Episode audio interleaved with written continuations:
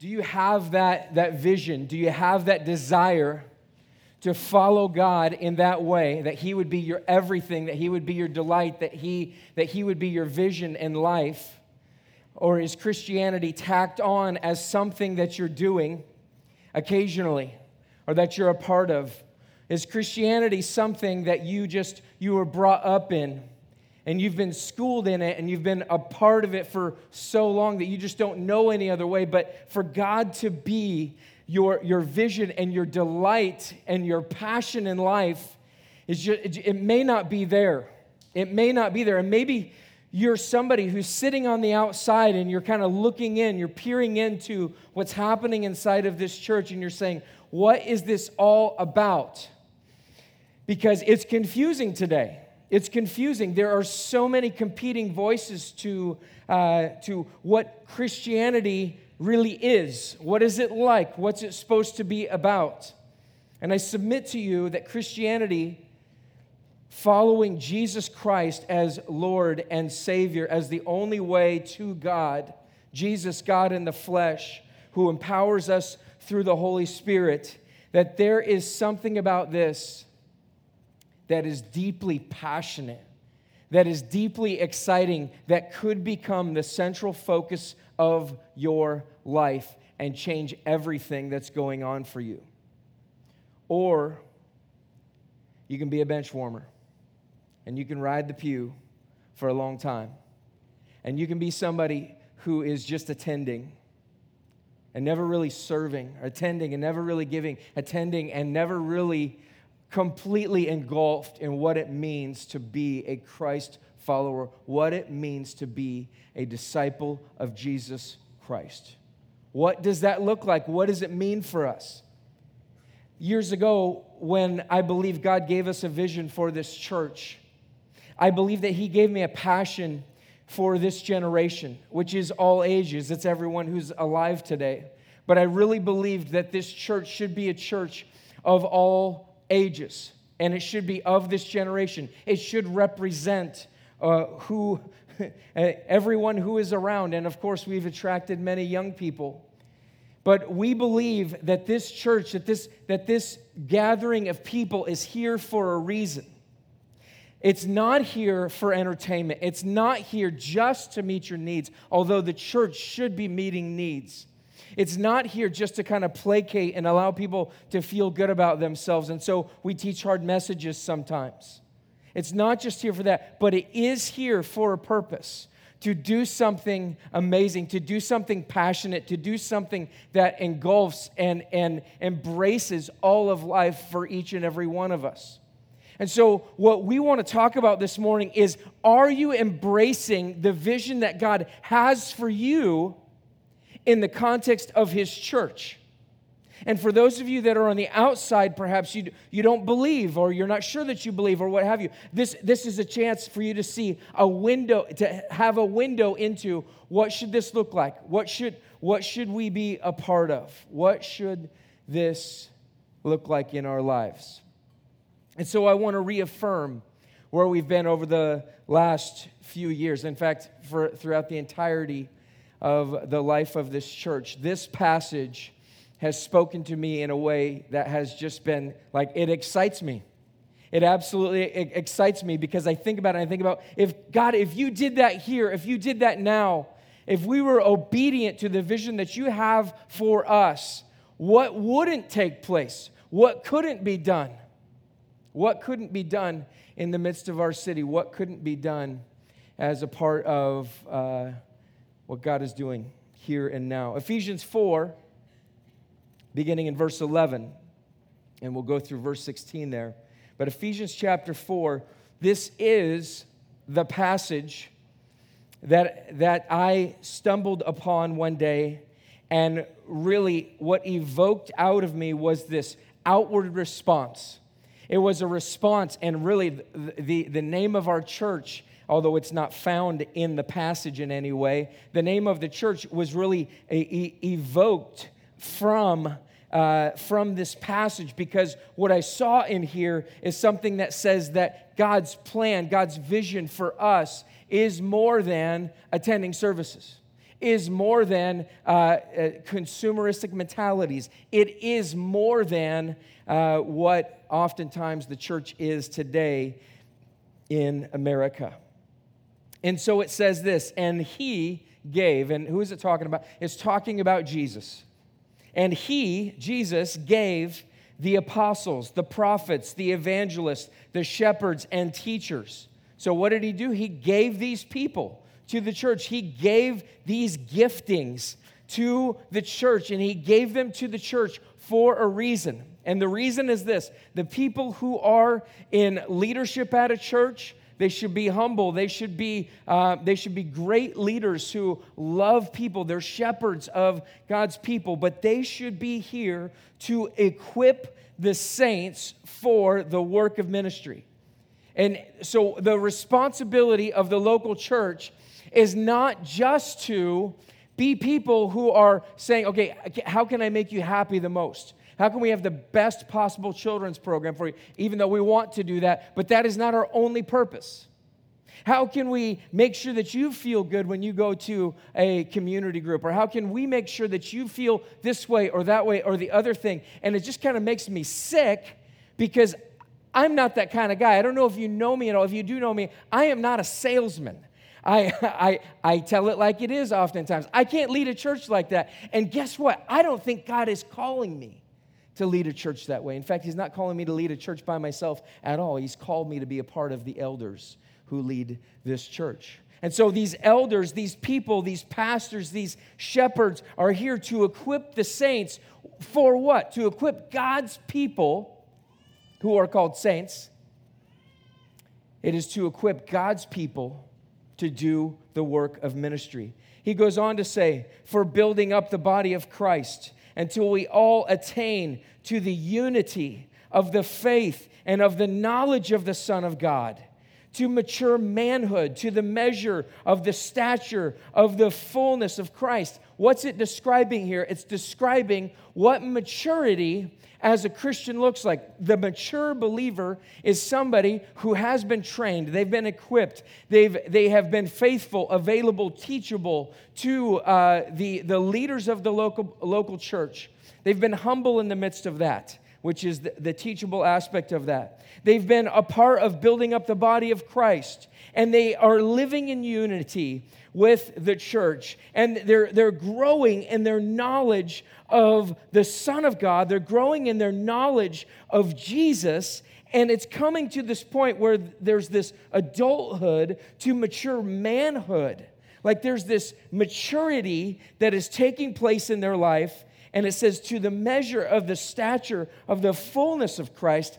Like what happens in their life is that as they were growing, as they are being taught, as they are listening, hearing all of these things, what takes place is there is this fullness that takes place in their life in Christ in such a way that it's just like, man, you are full of Jesus. You, like Jesus, is going in and through your life. He is impacting who you are. And so it says, so that we may no longer be children tossed to and fro by the waves and carried about by every wind of doctrine, by human cunning, by craftiness and deceitful schemes. Let me stop right there for a second. When you're somebody who's not connected with the local church, when you're somebody who says, you know, I'm going to attend when I feel like it or when, when it feels good for me or when I'm in the middle of a New Year's resolution. Some of you are here right now. God bless you for doing that. I'm glad you get to hear this sermon right now. But when you're somebody who says, like, I'm going to be a part of it when it feels okay or when I, when I just have time for it, what you don't get is you don't get to be spoken into, to be taught so that you are no longer a child. Those aren't my words, those are the Apostle Paul's words to us. Those are God's words to us to say that there is this childhood that persists in Christianity. And what does it come from? It comes from people who say, It's just me and Jesus. It's just me and Jesus. I, I got my thing and, I'm, and I'm, doing, I'm doing my own thing. I can go on my own way. I can teach myself. I'll listen to some podcasts or whatever, but you are not known. You are not known and you don't know anybody else.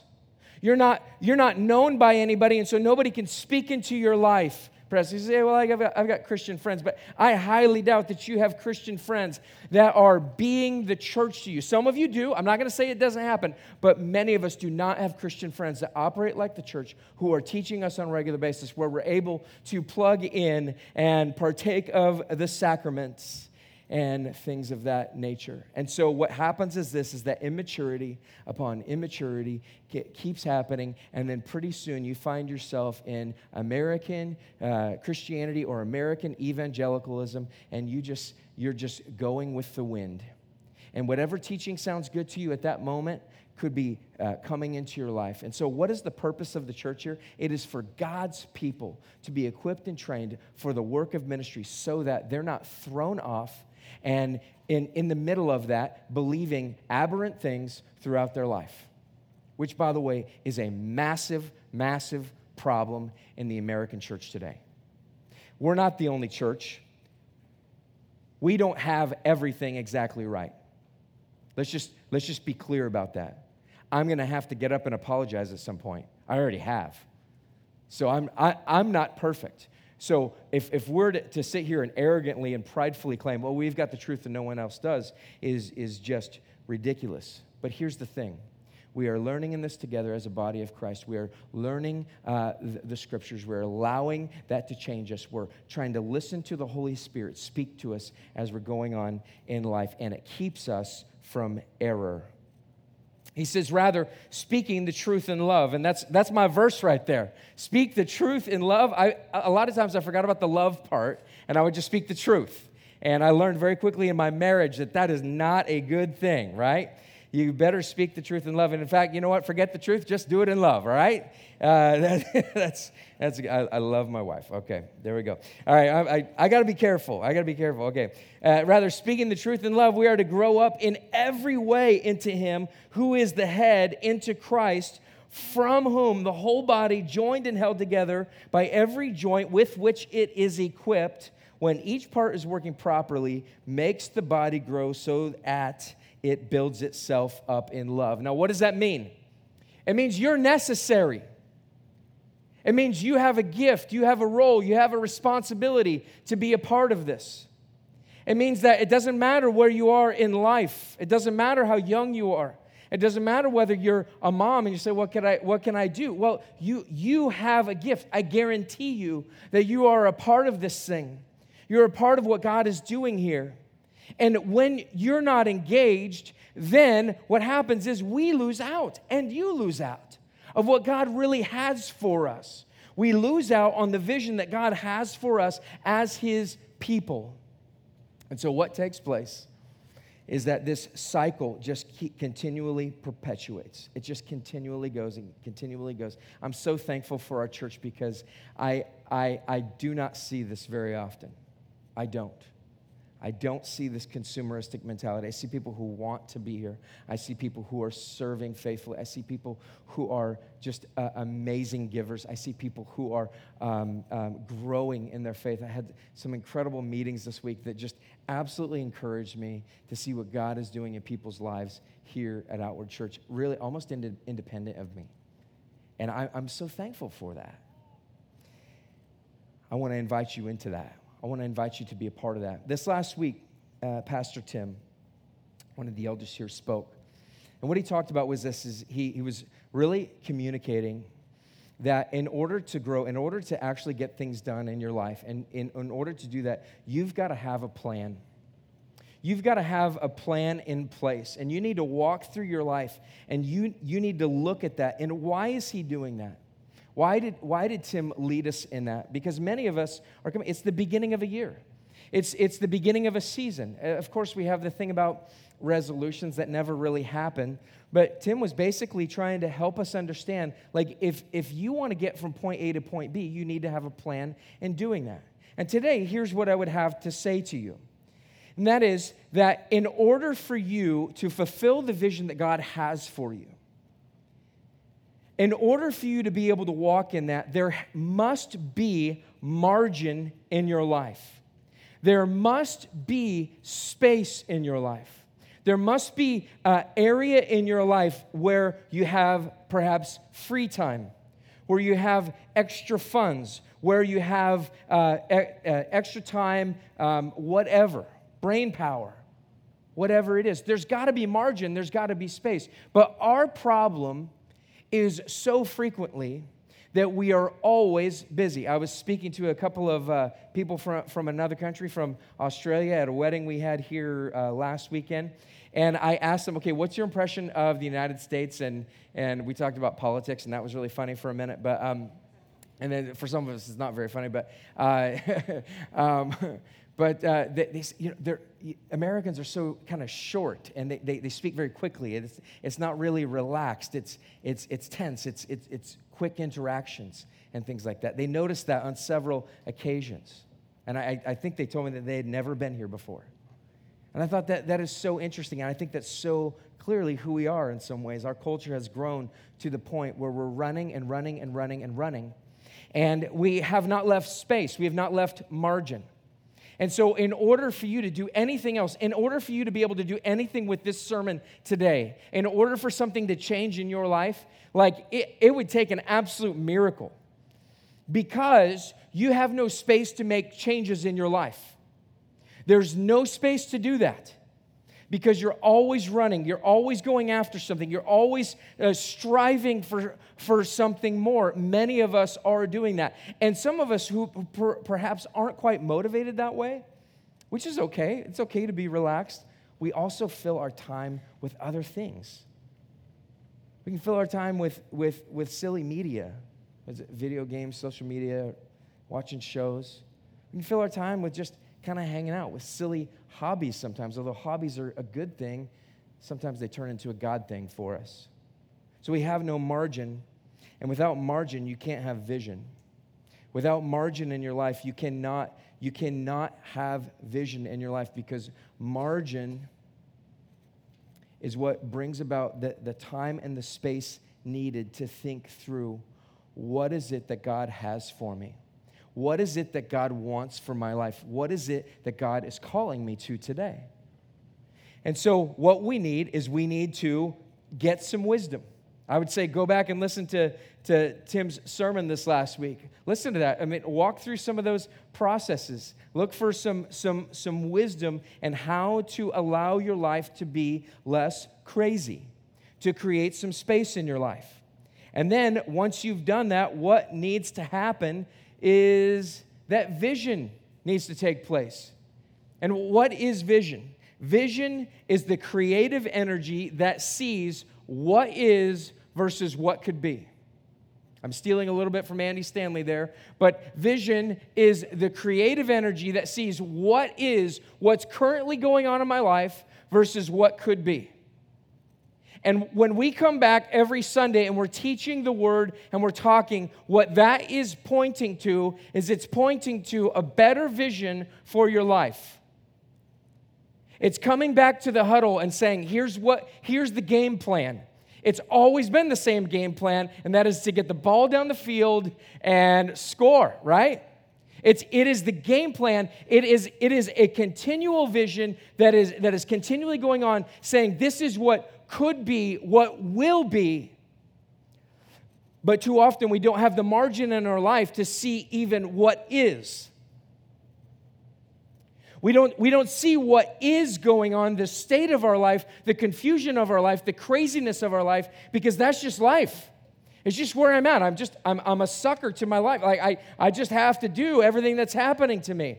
And some of you are in that place, but that's, that's why we need to create some margin in order for you to be able to see what is and then to catch the vision for what could be in your life. How you could become a minister of the gospel who's being equipped for the work of ministry so that the saints will be built up and so that all of these incredible, incredible things will be happening. So there's, there's this vision. Now, what does this vision need to include? This vision needs to include some level of, in fact, a high level of obedience. Obedience. It's obedience to the Word of God, it's obedience to what God is calling you to. I remember sitting down with a friend of mine who had basically just stopped going to church. He stopped going to church. He, was, he wasn't there at all. Him and I had been in ministry together for a few years. And I sat down and had coffee with him, and I said, Man, what, why is it that you feel like, like it is okay to be like disobedient to God by not being a part of his church? He didn't hear anything else I said. All he heard was, You called me disobedient? You called me disobedient? You called me disobedient? And he was deeply offended. And perhaps I should have said it differently. But here's the truth is that many of us do not walk in obedience to God. We walk in disobedience to God on a regular basis. We walk in disobedience. And in fact, when you look at what Jesus said to his uh, disciples in the Great Commission, the part that we miss the most is, is the latter part. You might remember this. It's Matthew 28 18 through 20, which says, And Jesus came and said to them, All authority in heaven and on earth has been given to me. Go therefore and make disciples of all nations baptizing them in the name of the Father and of the Son and of the Holy Spirit, teaching them to observe. That word observe could say obey. In fact, if you have the NIV, I think it does say obey. Uh, teaching them to obey all that I have commanded you, and behold, I'm with you always to the end of the age. What we don't hear is we don't hear the obedience part. What we do hear is, that there's the Great Commission. We should be going out making disciples. But what we don't hear is that the measure of a disciple is somebody who is obedient, is somebody who obeys. And so, how do we know when we are a disciple? It is, it is when the general consensus of my life, not every moment, not every single thing, we will not be perfected in this life until we see Jesus. But the general consensus, the direction, it's called progressive sanctification. We're progressively becoming a part of of who Jesus is and modeling who he is. It's the trajectory of my life. I am moving towards Jesus, I'm moving away from sin. If you cannot look at your life and say, like, okay, I have been walking towards Jesus, there's obedience in my life, there's tough things that have been eliminated, there's tough things that have been started. Like, what are we talking about? Well, a lot of times as, as believers, we talk about uh, the sins of commission. Commission being this I'm participating with, I'm doing something. I'm flipping people off, I'm, uh, you know, whatever it is. I stabbed somebody the other day, I, you know, th- weird things like that. Like, okay, I, I didn't stab anybody this week, and so I, and I stopped swearing, and I, whatever, you know, I didn't go to Starbucks or something dumb like that, right? Uh, so we, we, try to stop the sins of commission, but we, what we never get what we never hear is we don't hear, sorry, babe, you are a Starbucks person. I'm so sorry. You forgive me? All right, no, she doesn't. Any counselors here? Any, any, I see that hand. All right. Um, uh, what was I even saying? Dang it, babe. Um, okay, obedience, sins of omission, sins of commission. Okay, we know that we shouldn't be participating with sin, even though we still do that. But what we really don't get oftentimes are the sins of omission. An omission is something that I left out, it's something that I failed to do.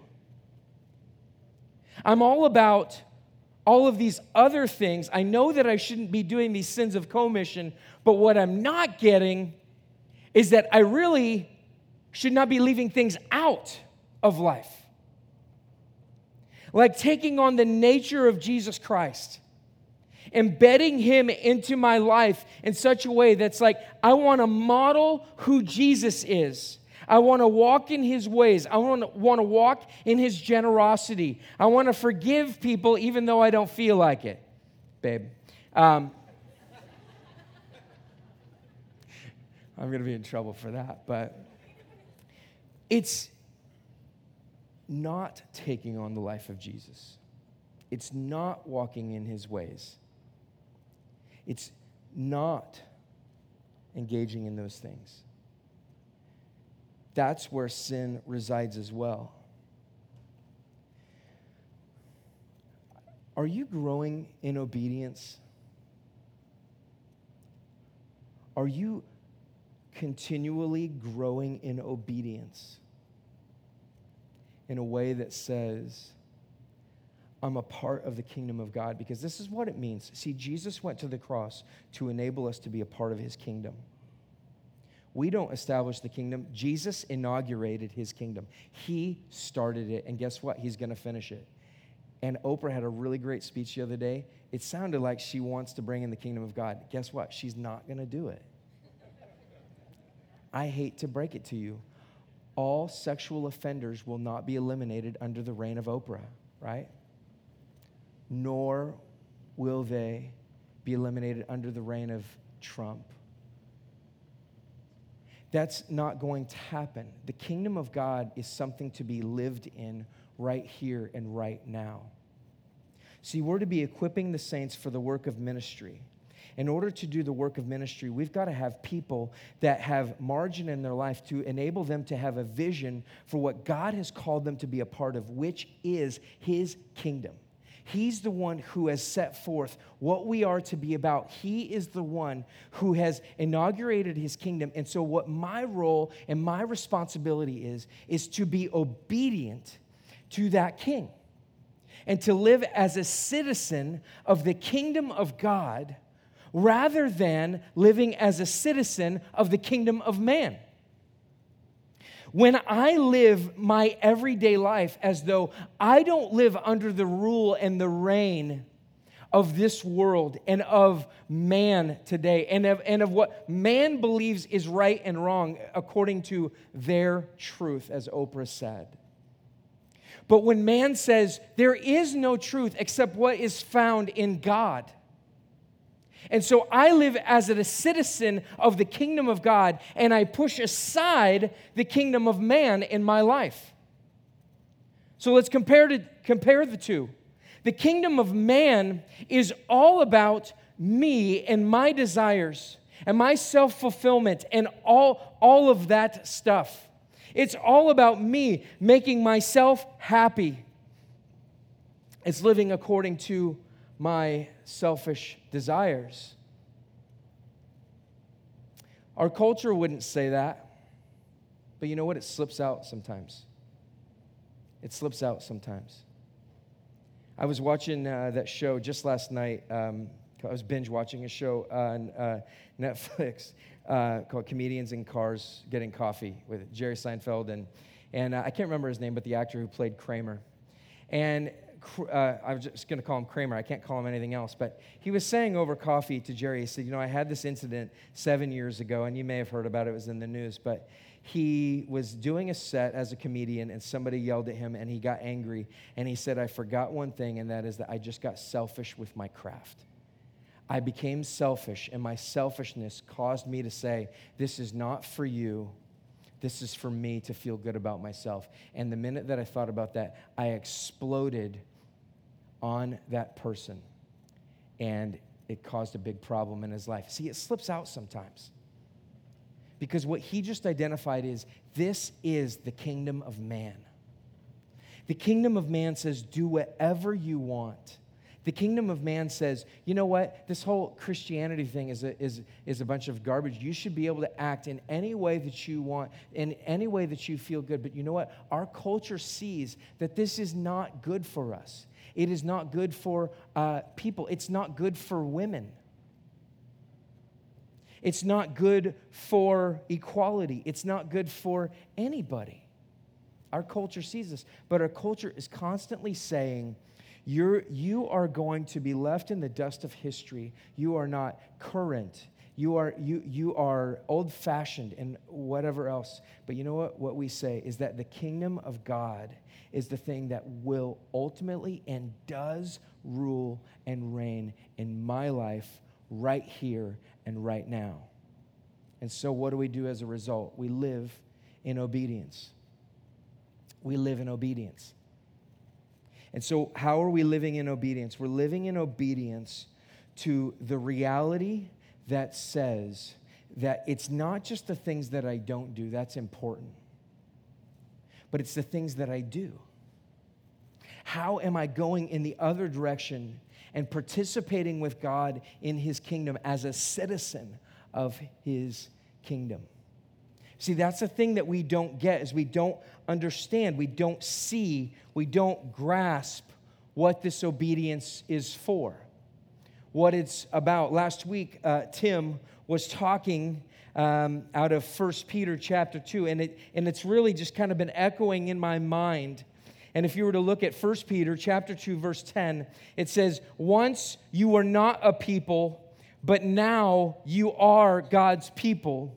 Once you had not received mercy, but now you have received mercy. I mean, there's tons of other things in this passage that I would just love to preach on for quite a while this morning. But what that is saying right there, just very succinctly, is that you were a man, you were a woman, you were a person without a country. The kingdom of God, I'm sorry, the kingdom of man promises you all kinds of identification and friendships and things like that. But what you don't understand is that you and I are a man or a woman without a country when we are without God when we're, when we're without God, when we're not there. And, and, and what Peter is telling us here in verse 10 there is he's saying, once you were not a people, once you, you had no identification, you weren't connected with anybody.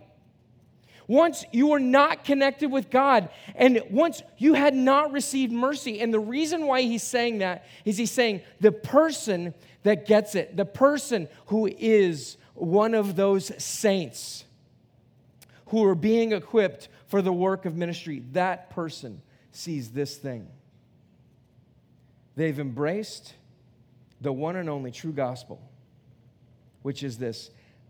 Once I, I was without a country, once I was without a, a, a group of, of people once I was, I was without those things, but then God came in with his mercy and he lavished it on me. How does, it, how does God lavish his mercy on us? Well, it's only through his gospel.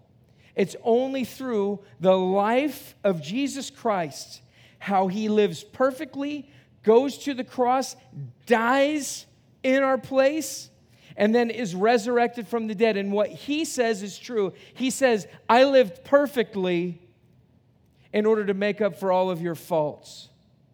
And I went to the cross, and I was crucified, and I was resurrected for your salvation.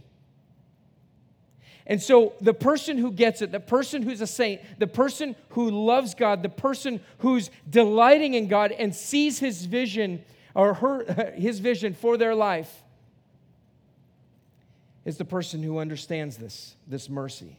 They get it. It's meaningful, it's passionate. And then verse 11 says, Beloved, I urge you as sojourners and exiles to abstain from the passions of the flesh, which wage war against your soul. And then in verse 12, keep your conduct among the Gentiles honorable, so that when they speak against you as evildoers, they may see your good deeds and glorify God on the day of visitation. And this is where I wanted to get today.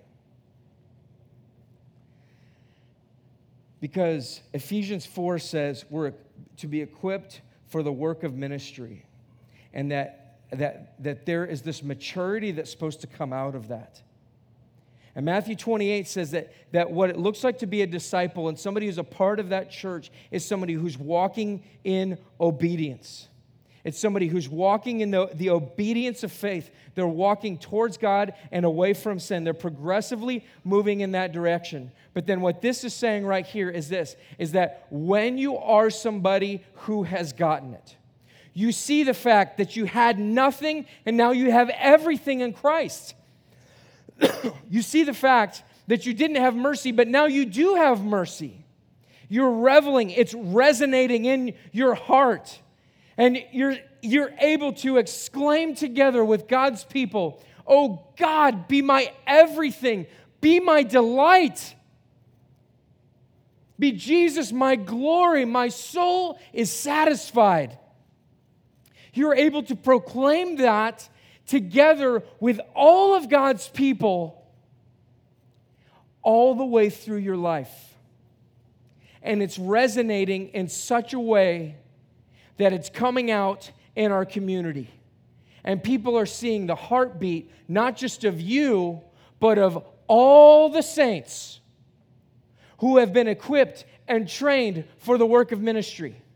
Of all the saints, of all the churches in Salem who are resonating with a heartbeat that says, I want God to be my everything. I want to have His vision for my life. Because here's what's going on with me. I've set aside things of the past, this childish immaturity of filling up all of my moments with entertainment, of the idolatry of the work that I have, or money, sex, or power, whatever it is. I've set those things aside because of what Jesus has done for me on the cross. And now I have Jesus' heartbeat. I have Jesus' vision for my life. And what that means is this is that look at what it says. Keep your conduct among the Gentiles honorable. Don't just don't just not do bad things, but I want it to be honorable so that when they speak against you as evildoers, and let's just ask a question real quick. Like, are Christians being spoken against today as evildoers? The answer is a resounding yes. And guess what? Some of them deserve it.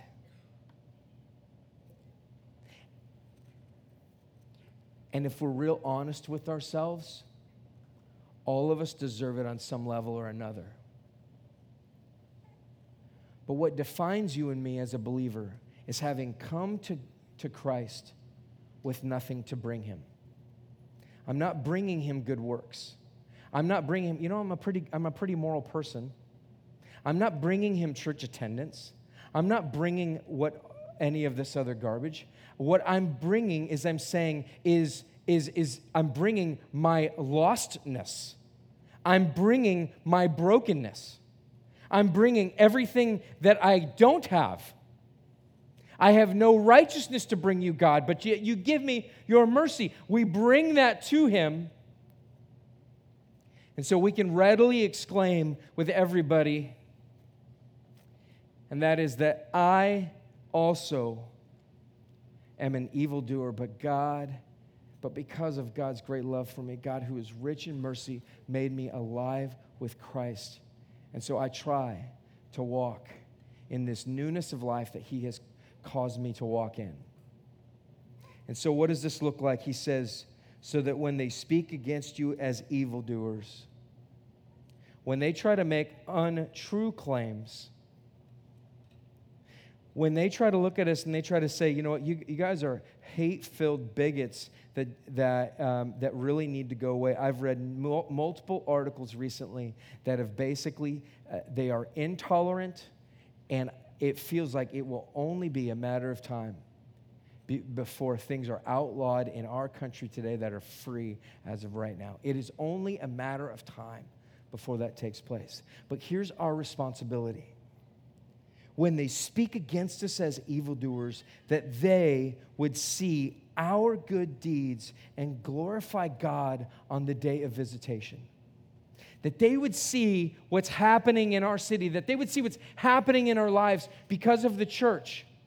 Now, many times I've read this, the, this passage and I'm like, okay, it's just, you know, it's just me and Jesus in a way. I still think that way, even though I'm a pastor, I'm, I'm thinking that way, and that they would see my good deeds. Okay, so I try to go and do good deeds. I try to be a nice person. I, I try to be nice to people, and I'm trying to resonate. But you know what really speaks in our in our city is when all of us together are on mission, that we're on God's mission that we've seen His vision, that we've seen His passion, that He is our delight, and that we're operating, operating together. And so, what that means is that you're here, you're a part of this. You're hearing the vision. You're hearing the passion. You're saying, I want to be a part of the, these people. You are known and you know other people. And we're walking together and we're, we're saying to our city, You've got to know our God, but we're saying that through our good deeds. Why? Because of the gospel. Once you were not a people, but now you are a people. Once you had not received mercy, but now you have received mercy. So that they would see our good deeds and then ultimately they would glorify God on the day of visitation. And what's that talking about? It's talking about the last day. They're going to see Jesus and they're going to be happy because they've put their faith in him. They're going to glorify him on that day. That's what I believe that means. So let me ask you something. Are, are you in the church just for you? Some of you, some of you came to church and you need help. I mean, all of us need help to some degree or another. But you came and you're just like, I'm just at a loss. And you know what? We are so happy to be serving you. I don't know who you are or what, or what you're doing. I probably know who you are, but um, we're so happy to be serving you. So th- this isn't necessarily directed to you. This is directed at the folks that are just regular churchgoers. Are you here for you? Or is this about your needs and your desires and your wants?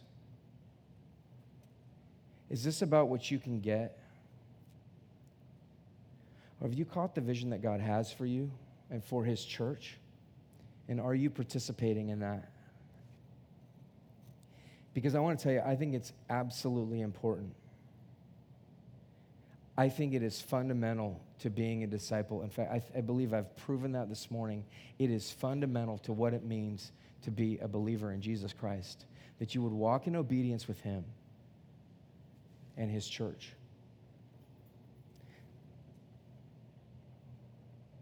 I have something that I've been thinking about that I, I'm still praying about. And so I, I want to say this with, with just to let you know that I'm in prayer in regards to this. We've been doing THX for 10 years. In fact, I, I wrote a, a, a, uh, a, vision packet out, a vision planning document, and one of those, one of those bullet points says, well, it, the, the question is, what is in, in three years from now, what is the city saying about your church? You know, you know, are you getting attention from the newspaper or whatever? And so, about two years ago, I think it might have even been three years ago, I wrote this document out, and the document said, like, the newspaper, um, you know, wrote a story on us, and this is before this ever happened because of THX, and they're saying this and that and the other thing, and their pastor is so good looking, he's amazing, and all this stuff. It, that actually wasn't in there, but, um, the, but it was saying, you know, I just wrote this out, like, this is what I hope our city says about us. And this is a couple years ago. And then lo and behold, this last this last December, the Statesman Journal did an article on us, but nobody really reads the Statesman Journal anymore, and so it really wasn't that great. But um, but the, the fact is, is that people are seeing your good deeds, and my hope is that they're going to glorify God on the day of visitation. The city. Maybe a lot of people over 50, that's okay. Like we're we're excited about it, but they're seeing your good deeds. They're seeing how you gave money and how you became a part of this. And so after THX, when like the thing ran like this, this finely tuned machine, and so I began to think, like, God, what's a crazy vision for this thing? Like, because people saw outward churches' good deeds, and they were glorifying God on the front page in the newspaper and our hope is that that continues. And so, what about our church? What is, and then what could be? What could be amazing? What could knock their socks off? And so, my question is this what if, and I don't even know how this would happen, and I'm still praying about it, and the elders are still talking about it, and we don't even know about logistics, and so don't quote me on this or anything, but what if we said, like, what if we were able to say this coming year, like, there will be no elementary school kid in the Salem Keizer School District that goes without Thanksgiving dinner? Like, we did six schools this last year. What if there wasn't one kid that the Salem Keizer School District knows of that went hungry on Thanksgiving Day? I think it might be like $70,000. I think it might be way outside, outside of what we could do. We don't even know if we could pull that off. But what if God's people got together and maybe we had to do this with other churches and maybe we would have to invite even more and more people into like this massive vision and not just for Thanksgiving, but to say we want to put our get our foot in the door, not just with Richmond Elementary or these other six schools, but we want to get our foot in the door in every school in this city. We're not content with just one. I was talking with Logan Graham over dinner the other night. Logan is a teacher, third grade, right? Third grade teacher um, at a school here in town. And he was telling me, he said, Matt, you would not believe what these kids are able to watch at home. Like he says, I have third graders that were able to watch the movie Saw. I have third graders that were, that were able to watch, I think he said It, this other movie. If you've seen the cover, it I didn't sleep because I saw the cover, right? It's like it's that bad, right? I like third graders. He's told me before, like, you don't even understand the advantage that your kids have just because you read to them. You read to your kids. You wouldn't believe the problems that these kids have in my school. You wouldn't believe what's going on in, in, in that situation. Like, it is craziness. What if Outward Church committed itself? What if the church in Salem committed itself to saying this? Like, it's not just that those kids aren't going to go without food on Thanksgiving Day. It's not just that we're going to do one or two events here or there, but what if our church said, like, we are going to take on that problem? Not just hunger, but ongoing issues in the life. Like, we're going to start a soccer club there, and we're going to do this, and we're going to do that. What if God's people got together and said, no one person is going to bear the brunt of a vision that is that massive? What if no one person is going to bear that brunt? But what if all of us are going to walk in obedience to give to, to serve at, to be a part of, to lead what God is going to do in our city so that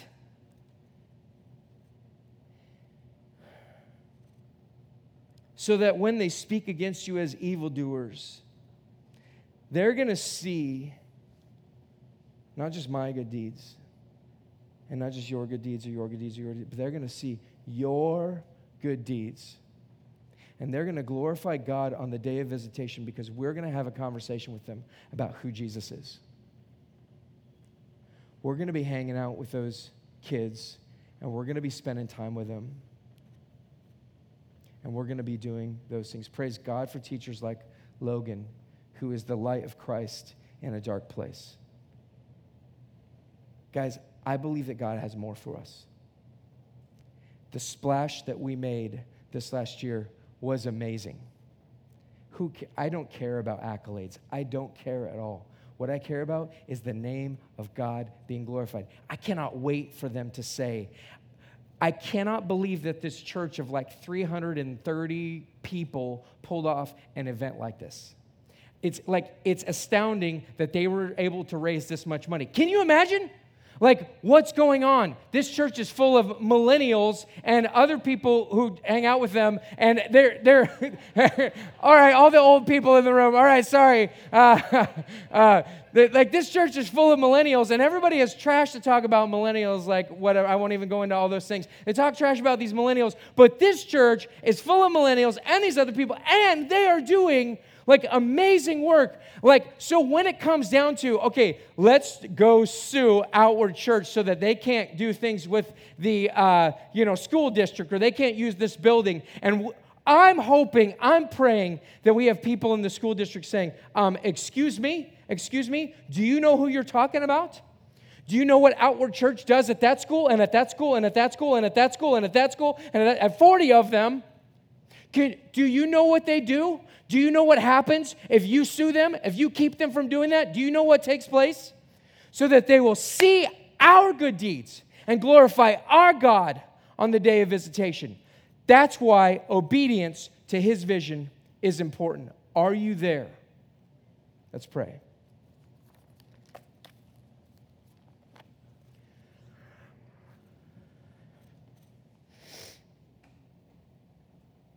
Lord Jesus, we, we